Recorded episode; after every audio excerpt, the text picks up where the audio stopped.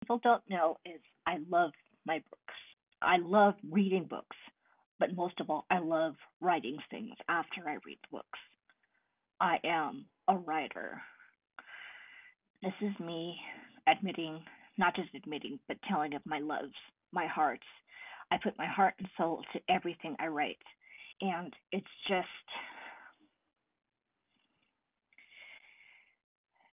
the more I write, the more I feel better, the more I tell my the story.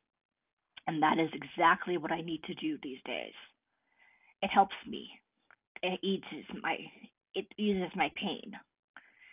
And it helps me get through a lot of things. So this is Sara Gamachu signing off, and I'll talk to you soon. Bye.